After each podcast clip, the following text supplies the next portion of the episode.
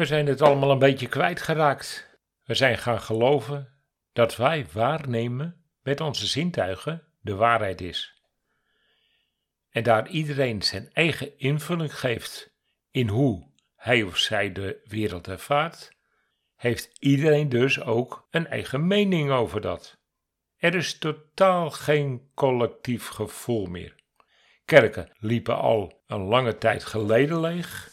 Diverse religies vermengen zich met onze omgeving. En we weten niet meer wat nu waar of totaal naast de waarheid is. Het ging al jaren geleden anders toen de Oosterse spiritualiteit zijn intrede deed. Vele Oosterse stromingen, maar natuurlijk ook veel goeroes, namen de taken van de kerk over. Iedereen zocht zelfs God in zichzelf, met of zonder geestverruimende middelen. Ook ik heb de stap naar die Oosterse wereld gedaan, met bijvoorbeeld Reiki, Ho'oponopono en dergelijke. Want ook ik had het idee dat er een stuk God in mij zat, waardoor ik dit zo kon doen. En natuurlijk had ik daar succes mee. Dat komt voornamelijk omdat je vanuit je hart je medemens wil helpen. Daar is dus niks mis mee. En mijn gidsen hielpen mij altijd. En ik moet zeggen dat ik een perfect leven heb gehad. Natuurlijk wel met veel vallen en opstaan, en soms met pijnlijke momenten, maar toch zonder echt veel ongemak te hebben ervaren. Ik zeg dan dat ik een engeltje op mijn schouders heb. En die zie ik ook vaak bij anderen. Als ik om me heen kijk, gaat het meer over wat iemand niet meer kan, dan dat ze met hun eigen lichaam bezig zijn. En pas als het niet meer gaat, een oplossing bij een ander gaat zoeken. En geloven we nog iets buiten ons? Kerk of zonder kerkelijke stroming? Als ik naar onze huidige ziektes kijk en vergelijk met zo'n duizend jaar geleden, zijn we eigenlijk onszelf een beetje verloren. Terwijl we eigenlijk juist onszelf aan het zoeken waren. Het lijkt wel of ziekte en lichamelijke ongemak ons lichaam heeft overwoekerd en dat we soms harde middelen moeten gebruiken om ziektes te verbannen. Waar ging het mis? Na mijn herseninfarct, zo'n drie jaar geleden inmiddels, had ik weer een echt goed gesprek met mijn gids. Een soort wake-up call. Een stemmetje zei: Hoe zijn al jouw wensen eigenlijk in vervulling gegaan in het leven? Ik vertelde natuurlijk dat het die frequentie was waar ik nu ook nog steeds mee werk. De juiste frequentie trekt elkaar aan, toch? En dat verlangende gevoel van die wens voor je toekomst met al je zintuig nu al reeds ervaren. Alsof je het nu al hebt dus. Ik werd opeens wakker. Want als ik vroeger die wens afriep, dan gebeurde er iets in mij. En daar sprak ik eigenlijk nooit over. Ik dacht altijd, dat is toch onbelangrijk? Natuurlijk hebben we hogere machten of zoeken we die onbewust.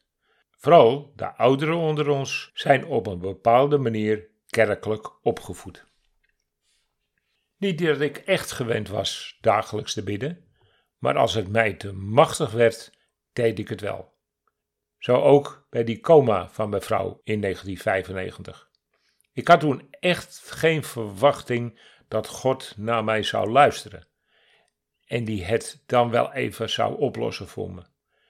Wetende dat al bid je niet veel, er toch op een bepaalde manier er aandacht voor je is.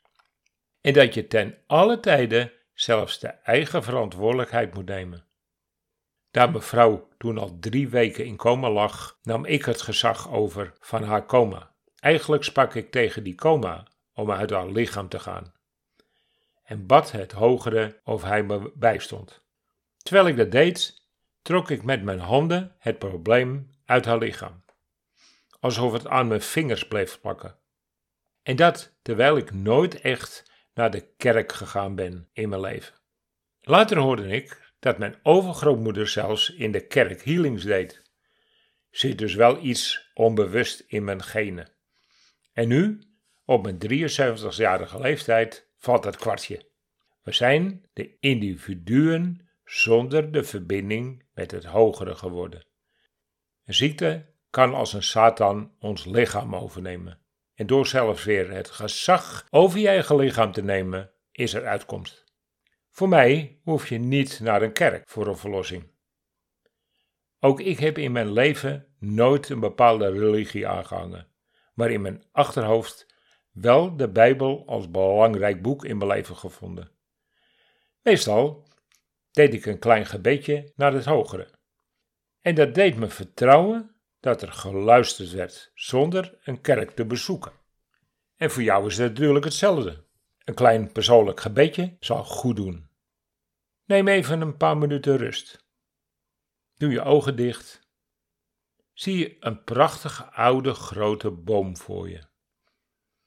Omhels die boom en voel zijn levenskracht door de eeuwen heen.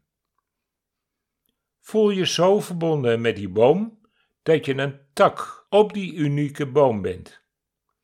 Voel nu die levenssappen van de boom door je heen stromen. En kun je zelfs niet eens meer zien waar de boom ophoudt en jij als tak begint. Jij bent één met de boom. Je hebt de levenskracht van de boom. En Jezus is die boom. Nu nog een uitspraak die je mag opzeggen om hem de juiste kracht te geven. Dus hardop. Uit naam van Jezus eis ik dat het probleem dat ik nu ervaar uit mijn leven verdwijnt. En zie het lichter worden om je heen. Alsof er schijnwerpers naar je gericht staan. Amen. Het probleem die je had is weg. Het is volbracht. Ik ben Ruud Overstegen. Dank je voor je aandacht.